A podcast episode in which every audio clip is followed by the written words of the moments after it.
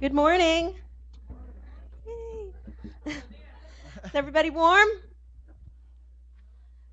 My name's Lisa Graves, and I want to welcome you, especially if you're a guest, um, to the Hopkinton Vineyard. Hopefully, you received a bulletin, and if you did, there was a connection card in it. And if you fill this out, um, it'll help us to get to know a little bit more about who you are. And um, if you turn it in or hand it to one of the staff members, you get a Dunkin' Donuts card. Woohoo! I have a few announcements. Um, I want to talk about something that's near and dear to my heart. Uh, several families from the church are going to be going to the Dominican Republic on a family missions trip in January, which is uh, very exciting. I, I, went there several years ago um, when I was single, and I always said on a medical missions trip, if um, when I get married, I want to bring my children um, on a missions trip. So finally, we are able to do that. Amen. So it's one thing for a single person to go, but for a whole family to go, it's um, it's expensive. So we are going to have a couple events coming up um, in the next month to help raise support for uh, the families that are going. And the first one, okay, so we have a clothing drive, and um, it's from 10 to 12 on November 7th. As you can see, there's a bunch of clothes out there. If you have clothes, we're taking all kinds of clothes infants, men's, women's, children's, boots, hats, everything. Um, and then it's going to be on, on that Saturday from 10 to 12 in the morning. Come and fill a shopping bag for $5. And um, it's going to be run by the Bonded Girls, which are our girls group, our youth group that are from the uh, grades 6 to 12. And um, uh, oh yeah, I can look over here. So um, another thing we're going to have is um, on November 1st, which is in two weeks, we're going to have a church potluck. so you can bring a dish, um, or you can also bring an item to sell, like breads or desserts, or um, I know Aurelia's going to do some of her salsa. I'm going to do some soups, that sort of thing. And um, so Mariah and Lily, can you raise your hands or stand up? They are going to be going around with a clipboard after church and signing people up to bring things for the potluck. All right. Um, the next thing I want to talk about is um, on November 8th, the youth are going to be doing um, car detailing from 8:30 to 12. It's going to be during church. You just uh, drive up, let them know you want your car uh, vacuumed, windows washed, armor all, that sort of thing, and they're taking don- donations. That'll be uh, towards the missions trip as well. And then, if I could have the youth that are going to the Dominican Republic come up here for a moment.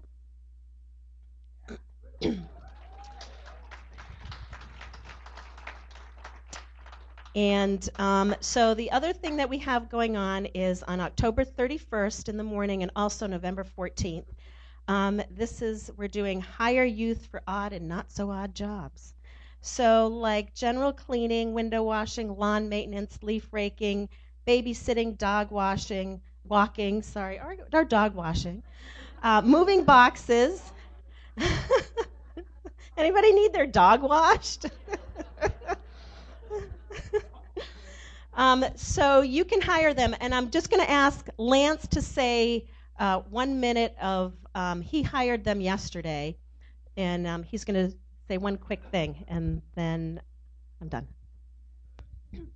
I will say one quick thing. I did hire them yesterday. Um, I'm thrilled that the kids are really looking to make money. They're willing to work hard, and I had two cords of wood delivered this week. I had seven kids come to my house yesterday. They had to haul it to the back of my house they hauled it, they stacked it, they got it all done in an hour. Um, so, and they did an incredible job. I tell you, I, I encourage you to hire the kids to do something. if you have the means, be incredibly generous. Uh, it's a huge undertaking that they're they're doing to go to the Dominican. It's a worthwhile trip. Um, they asked me yesterday, what should they charge? if you have the means, give them a hundred bucks an hour. you laugh. Then remember it's going to the Dominican and double it. And remember that you can get a tax deduction for it and triple it. Find something for them to do, no matter how small, and no matter how small your your gift is. Uh, participate. Thanks. Thank you. So I just want to say, Alan and Anthony will be doing sign-ups after church if you'd like to hire them. All right, thanks, guys. And I just want to invite Rob Davis up, our pastor. Thank you. Okay, Teresa, so at your hot dog stand, you can hire these guys for, I guess, a hundred bucks an hour. I'm, I'm sure you'll have an outstanding day in your.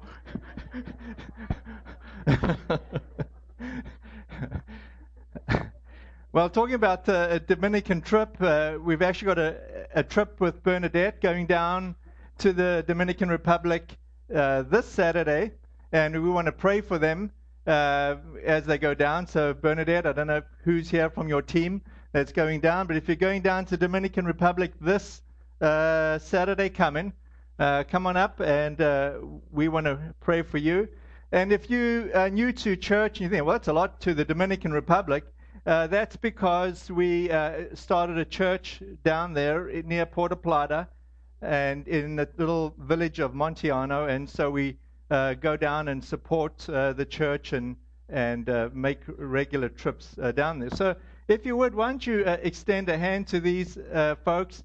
The, the focus of this particular trip is door to door evangelism. The pastor down there asked for that. They've uh, got a whole bunch of people, unlike our town, that actually want people to come to their house and talk about Jesus. And so people ask, please, can you, can you send somebody uh, we want to? So they've got a whole bunch lined up, and they're going to do that as part of what they're doing down there and they some of them sponsored orphans, and they're going to go see their kid that they sponsor.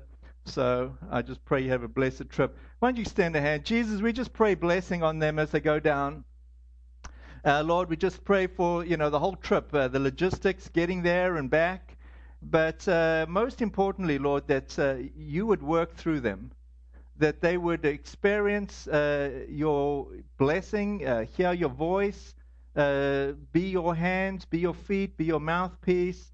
Uh, and Lord, just direct them to the right people at the right time. Uh, I just pray for this trip. And Lord, we, we look forward to hearing a report uh, next Sunday about all that you did down there. I mean, two weeks' time when they get back. In your name, Jesus. Amen. Amen. Thanks, guys. Have a, a great uh, a great trip.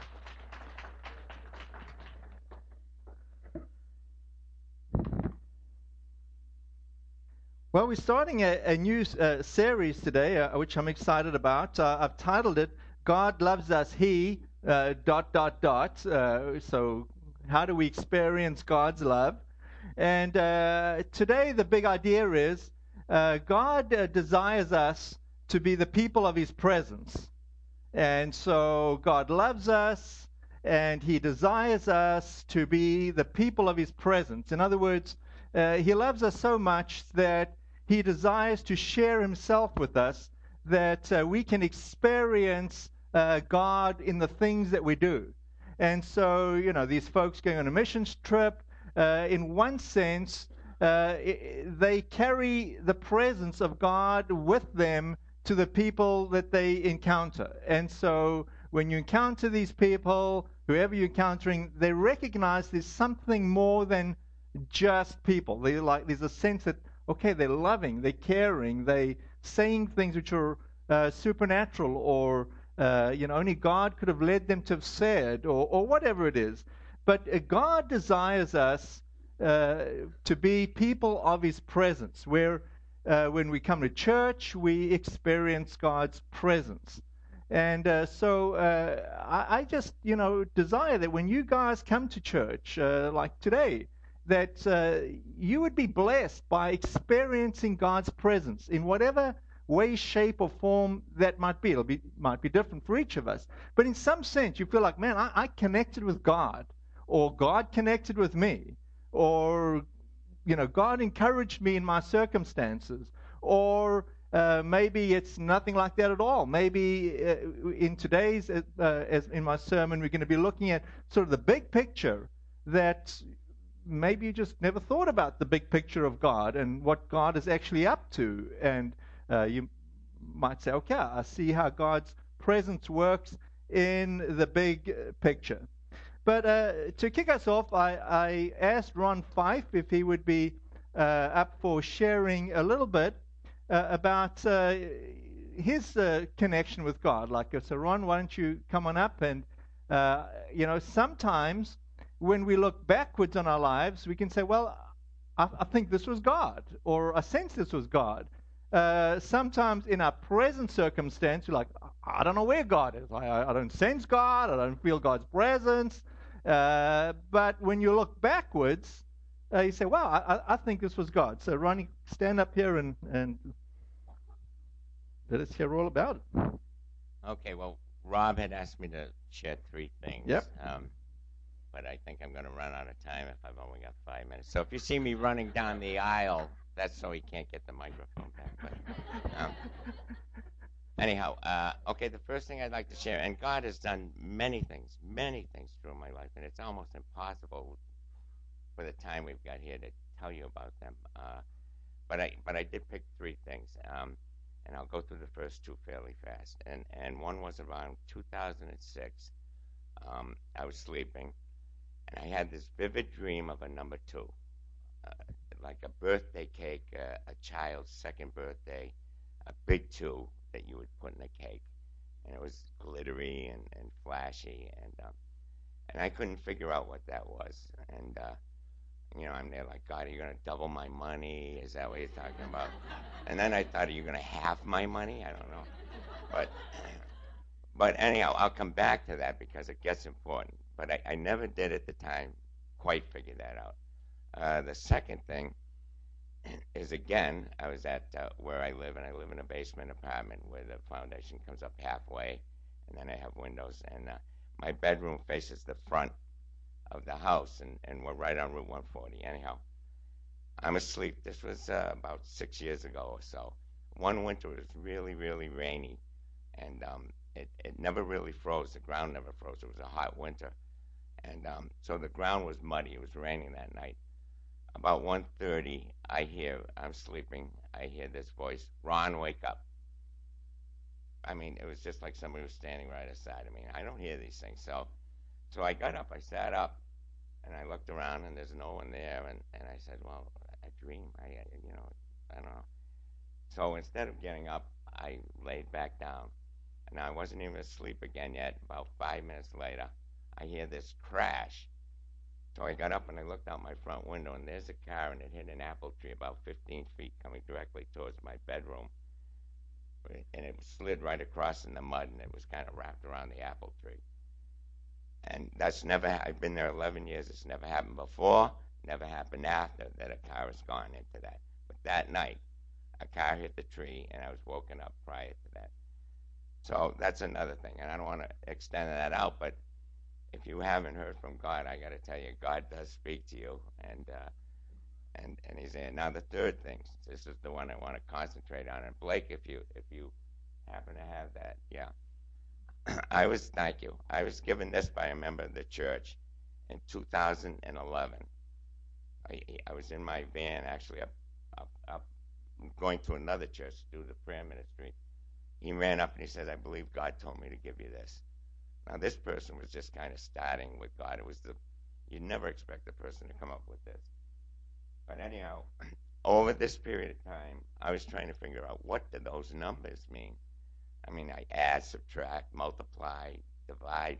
Couldn't come up with anything good, so I kind of just set it aside. okay.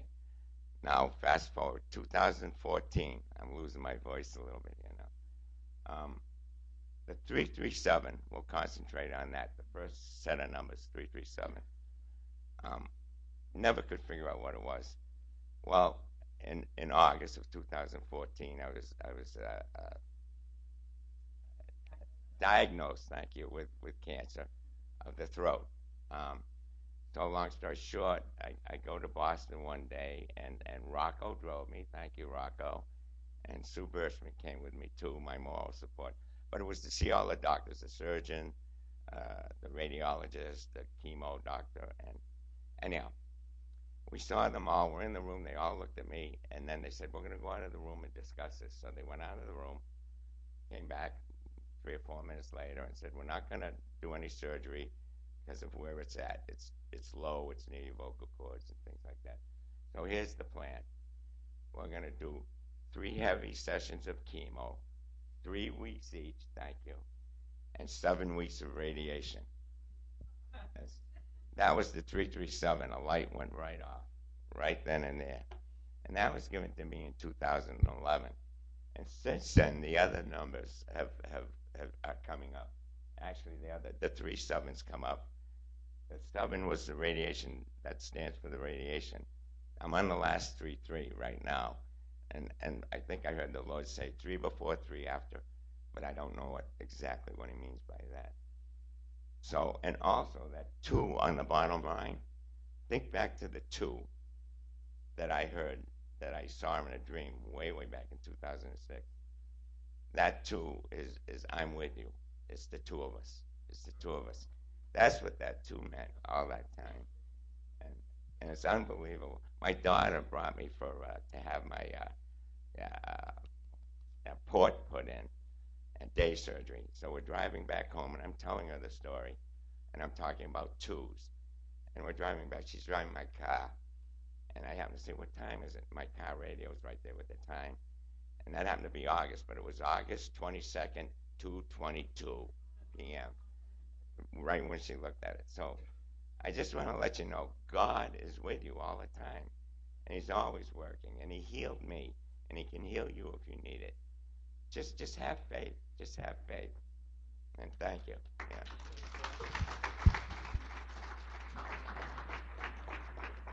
I thought you were an electrician, not a mathematician, but hey, well, I guess God, we, God speaks to us all sorts of ways. I doesn't speak to me through numbers, but there you go. I, you know, and it's hard sometimes in the telling because sometimes these things are are, are uh, personal. But uh, let me just uh, say again, what I want you to get out of today's sermon is a sense that uh, God is active and he's got a like a big plan, a master plan that sometimes we lose uh, connection with or focus on because by definition we're interested in what God's doing with us personally, uh, directly. And sometimes the big plan uh, escapes us or we forget it. And uh, so today I, I want to uh, look at the big plan and uh, look at that again. So let me just pray uh, Jesus, I just ask and welcome your Spirit to be here. Uh, I pray for your Holy Spirit to move. Lord, whether you like spoke to Ron through numbers or you speak to people today through relationships or uh, you know directly with what I'm saying from your word. But uh, Lord, we just I just ask that we would encounter your presence that, uh, I, Lord, I pray that your people would be blessed for being here today. There's a sense of, okay, this was worth it. So, Lord, I, I just ask you to help me to preach uh, and uh, present your word uh, in your name, Jesus. Uh, amen. So, uh, I, I want to be working through an Old Testament book as we look at this out of the book of, of Exodus. And I'm not going to be going through verse by verse, but I'm going to be going through the book of Exodus, uh, looking at this theme of uh, God's people and God's presence, and, and how does that uh, come together. Uh, so, the beginning of the book of Exodus is what you'd call a classic children's story. Uh, the story of the birth of Moses and how Moses, um, you know, comes onto the scene and uh, in many ways, you'd say, well, you know, that's just a, it's just a great story that we tell our children's ministry, uh, and, and, most kids know it, and most adults know it. But uh, I want to just dig in a little bit deeper than that. While it is a great story, uh, there's obviously a richness to this. If we look at Exodus chapter 1 and chapter 2, uh, we see that this story is rooted uh, not only in the Bible, but also in history. I mean, you could be a history teacher and you could be, uh, you know, studying Egypt and uh, uh people groups, and you would say, okay, we've got the Israelites, where did they come from? Who were these Jewish people? how did they end up in, in Egypt? And how did they end up getting from Egypt into Israel? And, you know, besides the Bible, uh, you can just look at the history of this, and you would find uh, plenty of support uh, for what God has done, you know, long time ago. But uh, from a from a biblical standpoint, we see as it opens up here, we've got the 12 tribes of Israel, and uh, they've landed there because of the story which we picked up if you're reading Genesis, where uh, Jacob, you know, has made his way down to uh, Egypt following his son Joseph, who was sold into slavery, and Joseph uh, turned a bad situation into a good situation, and then God used that to actually save uh, or create or to start the Jewish people that would be the source or the root of the blessings that God had promised Abraham. You see, this is one of the challenges when you preach the Old Testament. You need like a lot of intro because not everybody is on the same uh, page on this.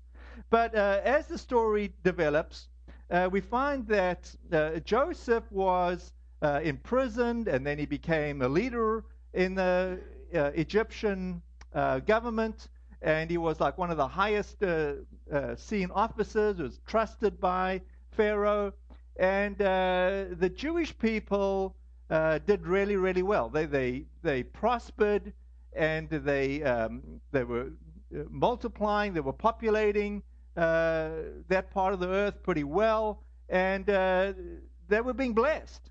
But time went on and uh, we pick it up here in verse 8, and it says, Eventually a new king came to power in Egypt who knew nothing about Joseph or what he had done. And uh, so the new king just sees this as a problem. And he says, Wait a bit, we've got a whole bunch of immigrants. The immigrants have like really been breeding pretty well, and they're actually pretty powerful, and they're great labor force but they're kind of like almost more populous than what we are. And if there's a political problem or if we have a war, then, you know, these guys aren't like Egyptians, so they might rebel against us. And so the government sees the immigrants as being a big threat and a big problem. And uh, so the solution is to sort of confine them and restrict them. And so Pharaoh says, okay, I want you to become laborers. And they force them into uh, slavery and they force them into being productive. And so production becomes more important than uh, humanity.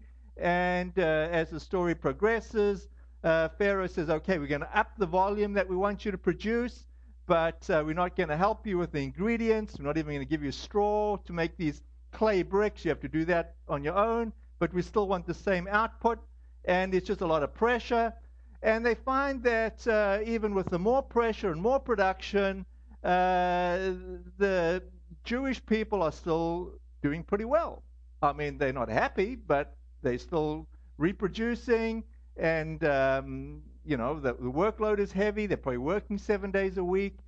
Uh, and so Pharaoh comes up with another plan. He says, "Okay, what I want you to do is I want you to, this is talking to certain like high level midwives, I want you to kill uh, the males. So if you see a male get born, you kill him, and we'll do like a population control. I mean, do any of these like themes like sort of resonate, you know, with current day events? You know, like China tried this idea, you know, we just. Anyway, so that didn't go down too well because the midwife said, you know what, we're not going to kill the kids. And so then Pharaoh decides, okay, well, we're going to like find all the males, all the young boys, and we're going to just kill them. And we'll just throw them in the Nile River. And uh, so uh, it was about this point in time when a certain Levi family, Levi being the, the, the priestly part of the 12 tribes of, of Israel, uh, a couple in that clan gets married and they have this baby Moses. And they're trying like crazy to protect Moses from being killed and being thrown into the Nile River. But after Moses is about three months old, uh, he just like can't be hidden anymore. And so the mom says, okay, the best I can do is make a basket and put him in the basket and just kind of like let him loose and whatever happens, uh, happens. Uh, and I mean, think of that as a, as a mom, how terrifying that would be. But uh, as you know, if you've read the story, uh, you know, well, be, before going from that standpoint, if you were at that point in time, you would be saying, God, like, where are you? You know, like we we we working like crazy. Uh, you made some crazy promise to Abraham that like we're going to be the blessed people and we're going to be you know, like super populous and uh, you know you're going to work through us. But at this point, we're just a bunch of slaves and we don't even feel your presence. We don't even know what you're up to. I mean, I don't even know what you're doing. I mean, that would be like normal sort of thinking if you were at that point, uh, living at that point. And so, anyway, uh, Moses' mom, now, you know, in desperation to try and save her son, she puts him in a basket and floats him down the Nile River. And uh, Moses' sister, like kids would, like chase after the basket, say, oh, let's see what happens here. And she's watching as the basket's floating down. And then again, you know, when you look backwards in what God's doing, often you see the hand of God. And uh, at that particular point, Pharaoh's daughter uh, just happens to be, coincidentally, coming down to bathe at the river. And she see, sees this basket floating down with some kid screaming his lungs off. Like, wow, okay. So gets the basket and sees the baby, falls in love with the kid, and, and it's like, okay, well, what am I supposed to do? And there's the little sister running down the bank, and, and she says, well, you know, I can help you. And, and so Pharaoh's, the princess, is, Pharaoh's daughter says, well, you know, anybody that could perhaps nurse this baby? And, you know, the sister saying, oh, I'll go find somebody, you know, some Hebrew lady, my mother, and goes and gets a mom and, you know, breastfeeds her. And then Again, when you look back, when God works in your lives, uh, it's like really like crazy what God can do. Uh, so God says, okay, I, will pay you through Pharaoh's daughter. I'll pay you to nurse this kid. W- would you up for that arrangement? She's not sure, you know, get paid to breastfeed my own daughter. You know, this is, um, I mean, my son, Moses. It's a good deal. So here, the mom is being paid by Pharaoh's daughter to raise her own son, Moses, who's supposed to be killed. And then when he's, uh, you know, of age, she gives him back to the daughter, and and uh, she's raised in the, you know, in in the in the palace or in the Pharaoh's courts, and uh, and then when Moses gets older, uh, he realizes, okay, um, you know, he's Hebrew, and uh, he's looking at his position, and he's had this great education, he's had this great upbringing, he's had life of privilege, but his people are slaves and they're suffering. And uh, so he goes out to where they're making bricks and they're working, uh, building, you know, whatever they're building, uh, pyramids or whatever else they had going on there. I don't know, but big building programs. And he sees they're working like crazy.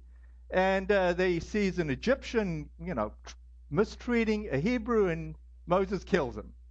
And then the next day, Moses comes down and he sees two Hebrews fighting and he's like, geez, what's up with this? And he's trying to sort it out. And the Hebrew says, wait, are you going to kill me like you killed the other guy? And Moses realizes he's busted. And he's like, ah, oh, okay. I, you know, kind of try to do things my own hand. And now he knows he's on the hook for murder. And so Moses says, okay, I, I got to hightail it out of here. And so Moses is out of there. He runs to uh, Midian, which is southern Jordan today, or uh, Saudi Arabia.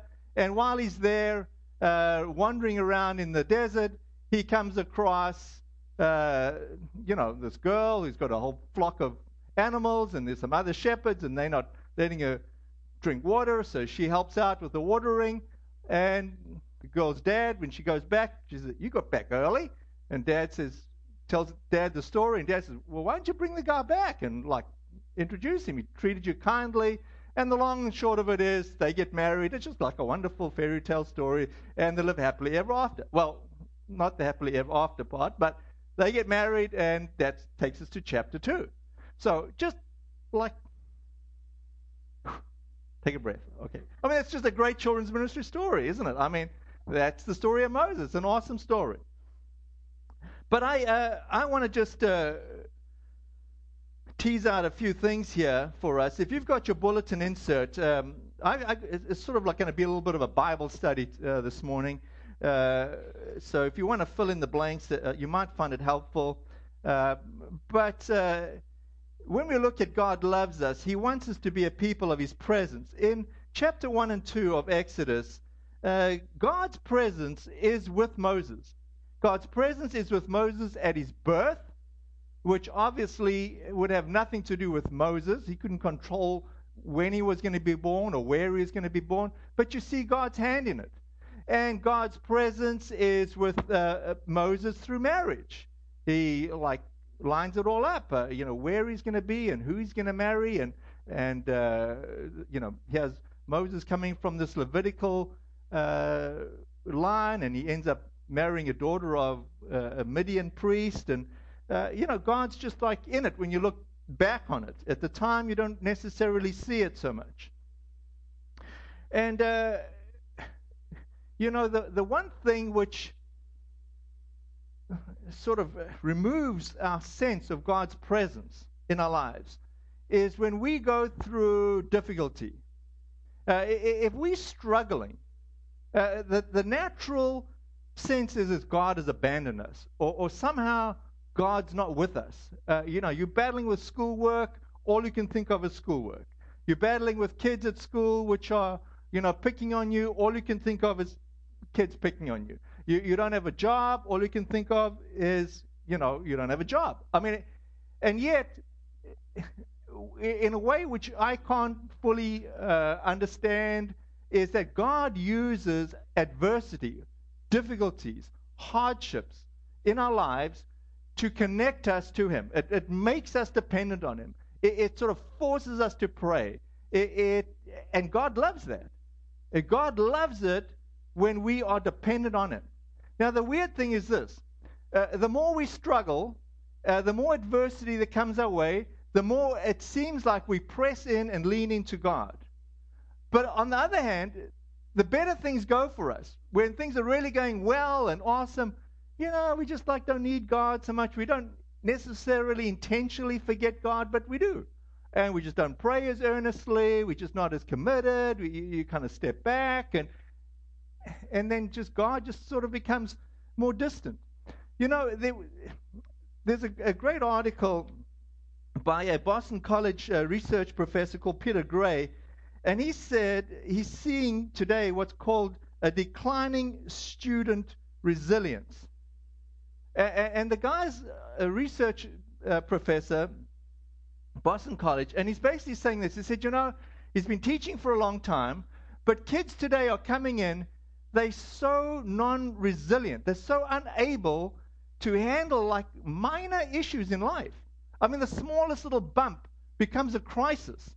So he says, um, at one major university, emergency calls to counseling had more than doubled over the past five years. Students are increasingly seeking help for apparently having emotional crises over problems of everyday life. Uh, Gray said that one student felt traumatized because her roommate had called her a nasty name. I mean, traumatized. I'm going to counseling. This is a college kid because her roommate called her a nasty name. Two others sought counseling because they'd seen a mouse in the off campus apartment. Now, look, if you know really, she would probably understand this. But I mean, for most people, like, we're not going to call. So these kids, they called the police because there's a mouse in the off-campus apartment. The police shows up, uh, and he kindly arrived and set a mouse trap for them. I mean, really? It says the newspaper, The Atlantic, calls this kind of thing the coddling of American. Uh, many of these emotionally stunted students can't handle a bad grade and their professors live in fear of negative student reviews and lawsuits. Or, as one director of counseling said, there has been a decrease in the ability of many young people to manage the everyday bumps in the road. I mean, it's like, okay, you know, so on the one hand, we try and protect our kids, which is totally normal. But in another way, we need to expose our kids uh, to like missions trips, just like Lisa realized. Okay, you know, you go down to Dominican Republic. It's really a mostly safe place, but you know, it's not America. Uh, you don't just drink the water from the faucet. You don't even drink the water. Uh, I mean, if I go down there, I'm like, I'm far better off just drinking beer. I know where it's been distilled, and but I'm not allowed to say that because it's a church. Okay, so I drink uh, coffee. Really, now we drink a lot of coffee. Okay, all that coffee, coffee. Yeah, or Coke. Coke is great. Coke's great. Don't forget about the you know, lettuce. Oh, forget about that. You know, here, like, okay, give us the green herbs, you know, like lettuce and kale and whatever. Down there, no, no, it's green. Don't touch it because it's washed with water. And, like, don't, don't, don't touch it. You know, so, uh, yeah, we battle. I mean, stomach problems, a big deal when you go down there. I'm always like taking a whole thing of like every stomach thing I get. But it doesn't mean I don't go. I, I think it's great to go. And then, you know, you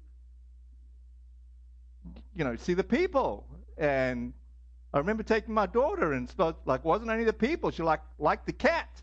And she's picking up the cat, and I'm like, it's the most mangy looking cat I've ever seen. It's like, only got fur on half its body. And she, oh, it's the greatest cat. I'm like, oh, don't touch it. I mean, don't touch me. Don't hug me. I'm like, put that cat down, you know.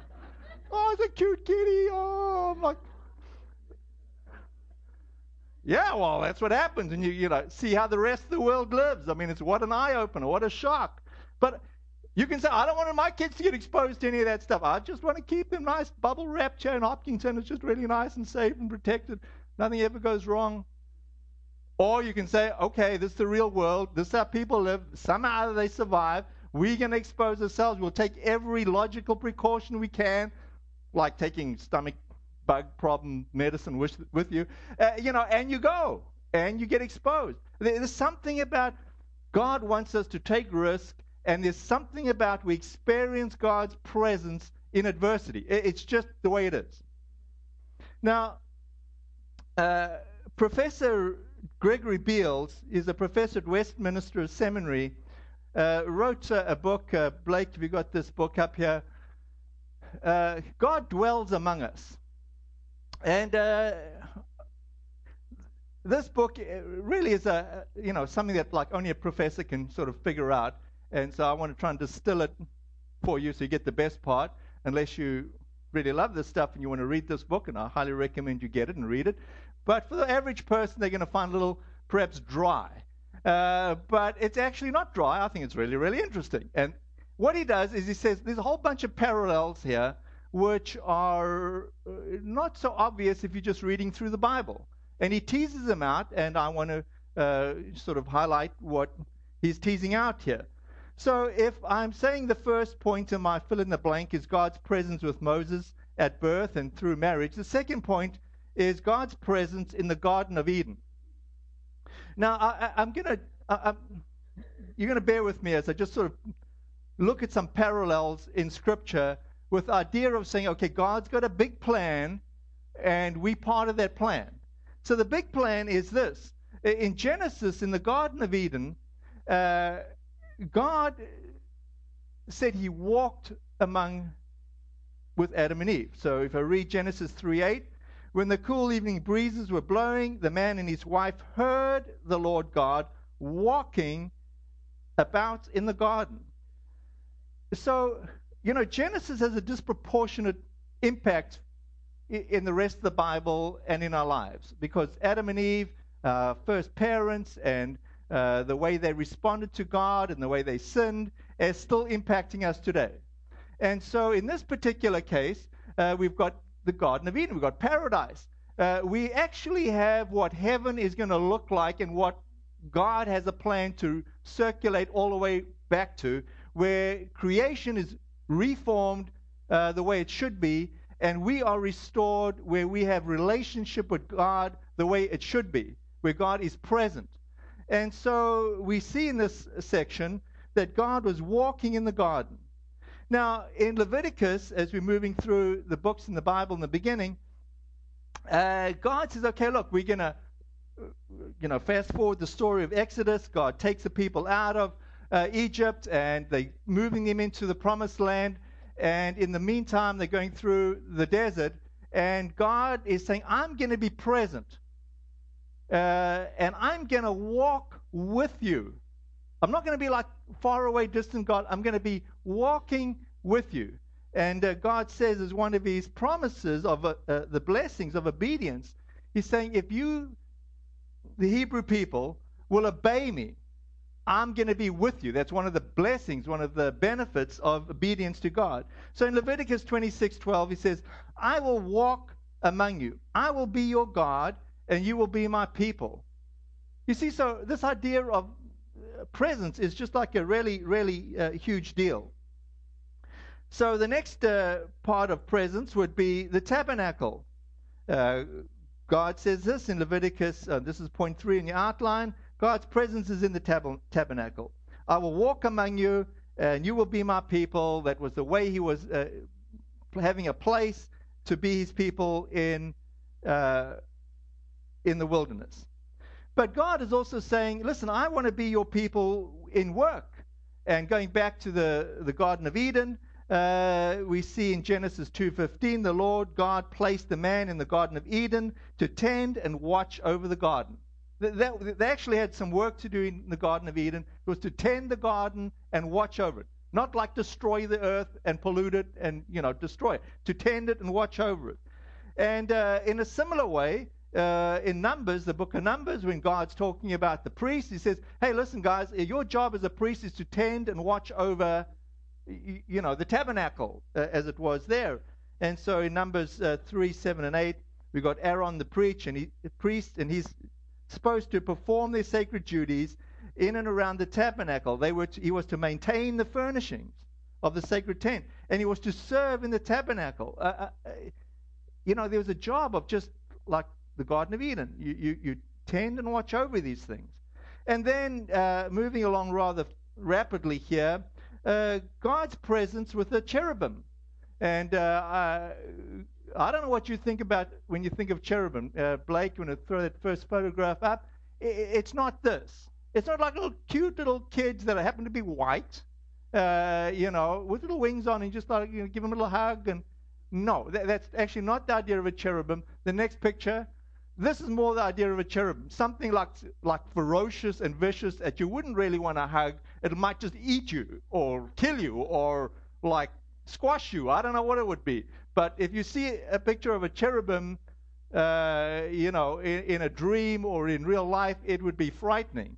And so what God does in using cherubim, he uses cherubim to block Adam and Eve from coming back into the garden when they've sinned.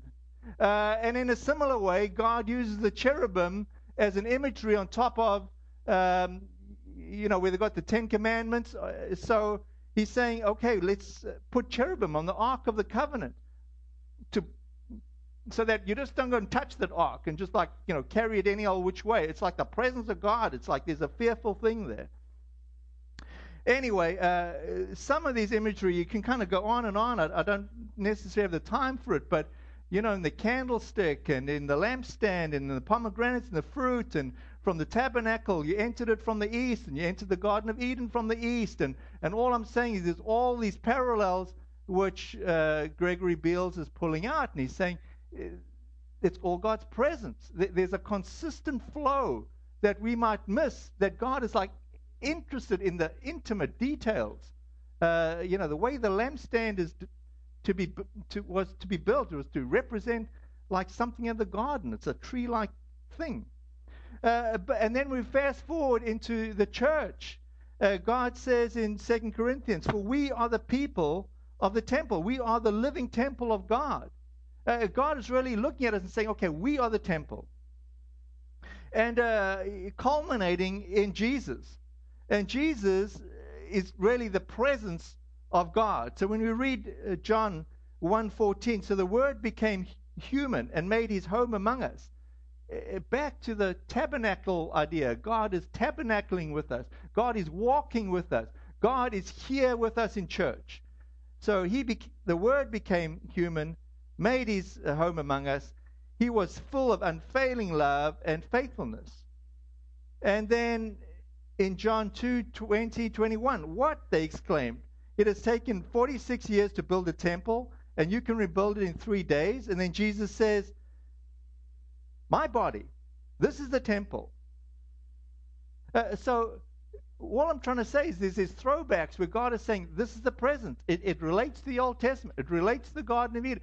Jesus wants us to know that He is the presence of God. He's connecting with us, and it culminates in uh, when God returns, when Jesus returns, and in Revelation we we we, we look forward to this. Revelation 21, 3 and 4. I heard a loud shout from the throne saying, Look, God's home is now among us. Uh, we will live with him, and we will be his people. God himself will be with them. He will wipe every tear from their eye. There will be no more death. There will be no more sorrow, no more crying, no more pain. All these things are gone forever. Uh, the presence of God will be with us. God is up to something, whether we see it in our day to day lives or not. And I, I just want to finish with this idea.